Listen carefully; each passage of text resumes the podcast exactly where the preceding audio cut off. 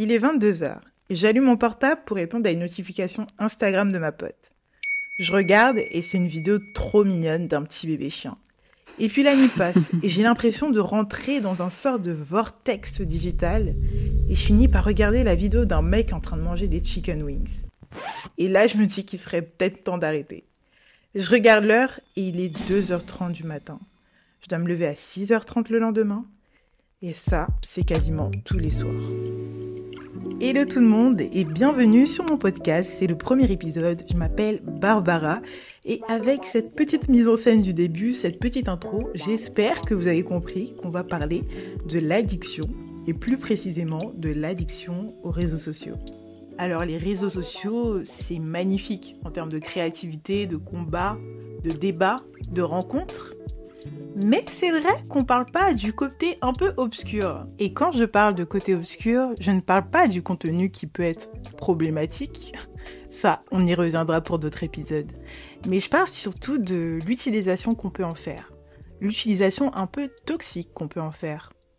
Alors honnêtement, qui ne connaît pas quelqu'un, si ce n'est pas vous, qui passe beaucoup trop de temps sur les réseaux sociaux ou sur son portable tout simplement? Moi, je confesse, du haut de mes 27 ans, je suis toujours là à être sur mon portable avant de dormir. Euh, des fois, quand je mange, quand je mange seule, je ne sais même pas si je suis encore capable de faire la cuisine sans qu'il y ait un arrière-fond, une petite vidéo euh, derrière moi. Je prends même mon portable des fois sur les toilettes. Franchement, je crois que tout ça prend un peu trop de place dans ma vie. Et vous savez, quand vous grandissez, vous avez des responsabilités. Et vous vous rendez compte que ce n'est pas forcément normal quand vous avez un travail et que vous êtes cadre, jeune et dynamique, qui te demande quand même une concentration assez euh, importante et finalement se rendre compte que ta concentration est aussi longue, du moins sa durée, est aussi longue que celle d'un poisson rouge. Et là, je me suis dit qu'il y a peut-être un problème et que peut-être il serait temps pour moi d'assumer que je suis complètement addict aux réseaux sociaux. Alors je ne suis pas psychologue, mais je me suis autodiagnostiquée et je pense honnêtement que ce n'était pas si compliqué que ça. D'après Internet, on peut qualifier quelqu'un d'addict, quelqu'un qui a un comportement excessif, répétitif, il ressent toujours le besoin d'avoir une dose supplémentaire. Et ben c'est exactement le sentiment que j'avais. Honnêtement, quand je suis sur les réseaux sociaux, je ne sais même pas ce que je regarde. Enfin, du moins, une fois que j'éteins mon portable, je ne sais même pas ce que j'ai appris. Pour la plupart du temps, on va dire à 70% du temps, ce n'était pas si intéressant, c'était uniquement du divertissement. Alors oui, le divertissement, il n'y a aucun débat, on en a besoin. Ça nous permet de nous évader, de nous faire rêver, de nous faire rire et même parfois de nous faire pleurer. Ça nous rassemble et mine de rien, on apprend pas mal de choses. Mais dans le cas d'une addiction, la consommation qui devrait être uniquement du plaisir devient beaucoup plus toxique. On est poussé à surconsommer et faire face à tout plein d'images et c'est ça qui va nous exposer à bien des problèmes. Et c'est sans grande surprise que la génération Z, Y et Alpha sont d'autant plus sujettes à des maladies mentales telles que la déprime, la dépression et l'anxiété. Au-delà de la santé mentale, il y a aussi des problèmes sociaux. Donc c'est vrai qu'on est une génération qui euh, se retrouve beaucoup dans sa chambre. Vous savez, à l'époque de nos parents, on disait que le lien euh, central du maison, c'était le salon. Et là, maintenant, il y a beaucoup d'études, d'écrivains qui parlent du fait que la nouvelle pièce de sociabilité, c'est la chambre. Et oui, parce qu'on se connecte sur notre ordinateur, on reste sur notre portable, sur notre lit, voilà. Et c'est comme ça qu'on se sociabilise. Mais souvent, on est seul. Et on peut parler d'isolement et de sédentarité. Et oui, on ne s'en doute pas, mais les réseaux sociaux nous rendent sédentaires. Qui dit sédentarité dit aussi problème de santé. Il y a aussi l'insomnie. Et les problèmes de sommeil, en réalité, ce sont des problèmes assez importants. Parce que sans le sommeil, comme on dit, le sommeil est réparateur. Et sans le sommeil, on n'a pas d'énergie, on est d'autant plus déprimé, on n'a pas le repos nécessaire en fait pour mener notre vie à bien. Ok, bon c'est un peu déprimant, je l'avoue, mais je vous promets qu'à la fin du podcast, on trouvera des solutions à tout ça. Alors oui, je pense que maintenant, on a identifié les principaux problèmes et qu'on sait, malgré tout ce qu'ils peuvent nous apporter, les effets des réseaux sociaux ne sont pas à 100% positifs. Mais franchement, moi j'ai la volonté tous les soirs de me dire que je ne resterai pas sur les réseaux sociaux. Et finalement, je me retrouve toujours à passer plus de une heure, voire deux, à scroller avant de dormir. Et c'est très problématique. Et du coup, je me posais la question de savoir qu'est-ce qui fait qu'on adopte toujours le même comportement Qu'est-ce qui nous absorbe? De quoi est fait ce vortex? Donc j'ai fait mes petites recherches et j'ai appris que cette science a été inventée par un Américain nommé B.J. Frog. Le mot captologie ne vient pas de sa racine capture, mais vient plutôt du terme computer as persuasive technology. Et le but pour lui de cette science est d'étudier l'influence persuasive des ordinateurs sur les comportements humains. Et maintenant, la légende dit qu'il y a des petits intellos de la Silicon Valley qui ont repris cette science afin d'influencer sciemment le comportement des utilisateurs sur les applications telles que Instagram, TikTok, Facebook, etc. Je ne sais pas si vous avez déjà vu le film Ex Machina, mais le film raconte l'histoire d'amour entre un homme et une intelligence artificielle. Et c'est quand même dingue parce que ça représente vraiment ce qui est en train de se passer dans ce monde, bien sûr à une autre échelle, où un système informatique où l'informatique a une influence sur nos émotions, nos habitudes et notre comportement. Et je trouve ça vraiment dingue. By the way, je vous conseille vivement d'aller voir ce film, il est vraiment top. Bref, revenons sur la captologie et essayons de comprendre euh, les éléments euh, sur lesquels euh, les scientifiques jouent justement pour avoir cet effet additif sur nous.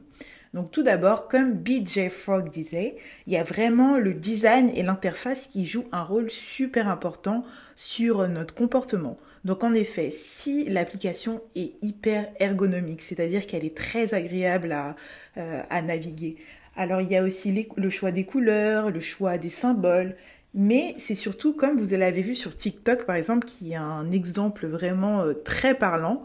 Euh, TikTok, quand on scroll, il n'y a aucune fin. C'est que des vidéos qui coulent, qui coulent, qui coulent et on ne voit aucune fin. Ensuite, il y a deux autres éléments qui est la récompense aléatoire qui va jouer sur un autre élément qui est le besoin de validation. Donc par exemple, vous postez une photo et là vous recevez un like. Vous recevez une récompense et dans un autre sens, quelqu'un a validé vos propos, ce que vous mettez en avant. Et ça, c'est un besoin totalement humain. C'est un besoin de validation sociale qui est totalement humain et vital. Vous me direz, c'est bien beau de mettre en place ces techniques, ces stratégies, mais comment être sûr qu'elles fonctionnent? Bah, Tout simplement parce que les scientifiques ont une grande connaissance du cerveau humain. Et aujourd'hui, on le sait nous-mêmes que euh, le neurotransmetteur à stimuler, c'est la dopamine. La dopamine, on la connaît sous le nom de hormone du plaisir, mais ce n'est pas que ça. La dopamine nous permet de construire des habitudes. Alors, je vous donne un exemple je suis une fan inconditionnelle de pizza. C'est-à-dire que pour moi, manger une pizza entre amis, c'est super, c'est un moment de partage et puis c'est bon. Et ça fait que quand je pars en voyage, j'ai toujours un peu l'envie de manger une pizza. Quand je vois le mot pizza quelque part, et eh ben inconsciemment, ça m'attire toujours un petit peu. et si on remplaçait la pizza par des likes, des vues, des commentaires bienveillants, l'attention qui est posée sur nous, ça répond totalement aux besoins de validation qu'on a, qui est, je vous rappelle, un besoin totalement vital et normal. Notre cerveau se nourrit de toute cette pizza, toute cette validation et fait tout pour reproduire justement ce schéma, ravoir encore cette récompense inconsciemment. J'ai fait vraiment de mon mieux pour essayer de vous expliquer tout ce système. Maintenant qu'on connaît un peu le système de récompense, la dopamine, les éléments, les stratégies qui sont mis en place, il faut quand même s'assurer que le contenu qui nous passe sous les yeux nous plaît réellement. Sinon, tout ça n'a aucun sens, je pense. C'est là que les algorithmes rentrent en scène. Les algorithmes sont là pour prendre des informations sur vous, sur ce que vous aimez, ce que vous n'aimez pas, sur votre personnalité, sur vos préférences, sur euh, même votre ethnie qui peut être aussi un facteur très important dans votre prise de décision. Ah, ça fait beaucoup d'informations, je vous l'accorde, et je pense que maintenant il est temps de passer aux solutions. Je pense que l'objectif de tout ça, c'est vraiment d'avoir un comportement sur notre consommation de contenu qui nous permet d'avoir une santé mentale assez saine finalement. Donc euh, je pense que hum, il faut qu'on protège ce qu'on regarde. Nous sommes un peu ce que l'on consomme. Donc c'est pour ça que l'algorithme finalement pourrait être un allié. Finalement, l'algorithme nous montre ce qui nous intéresse, sur quoi nos yeux se focalisent. Et c'est un bon moyen de faire une petite introspection sur nous-mêmes. Voici un petit exercice qui peut être sympa à faire. Posez-vous devant votre feed Instagram, TikTok, peu importe, et essayez de regarder quelles sont les images, les vidéos qui vous procurent une sensation de plaisir et celles qui vous complexent. Par exemple, si vous voyez que des corps hyper sculptés de femmes ou d'hommes, est-ce que ces images vous motivent à atteindre vos objectifs physiques ou cela vous complexe davantage? Posez-vous quelques minutes et essayez de vous poser ces questions. Quelles sont vos passions?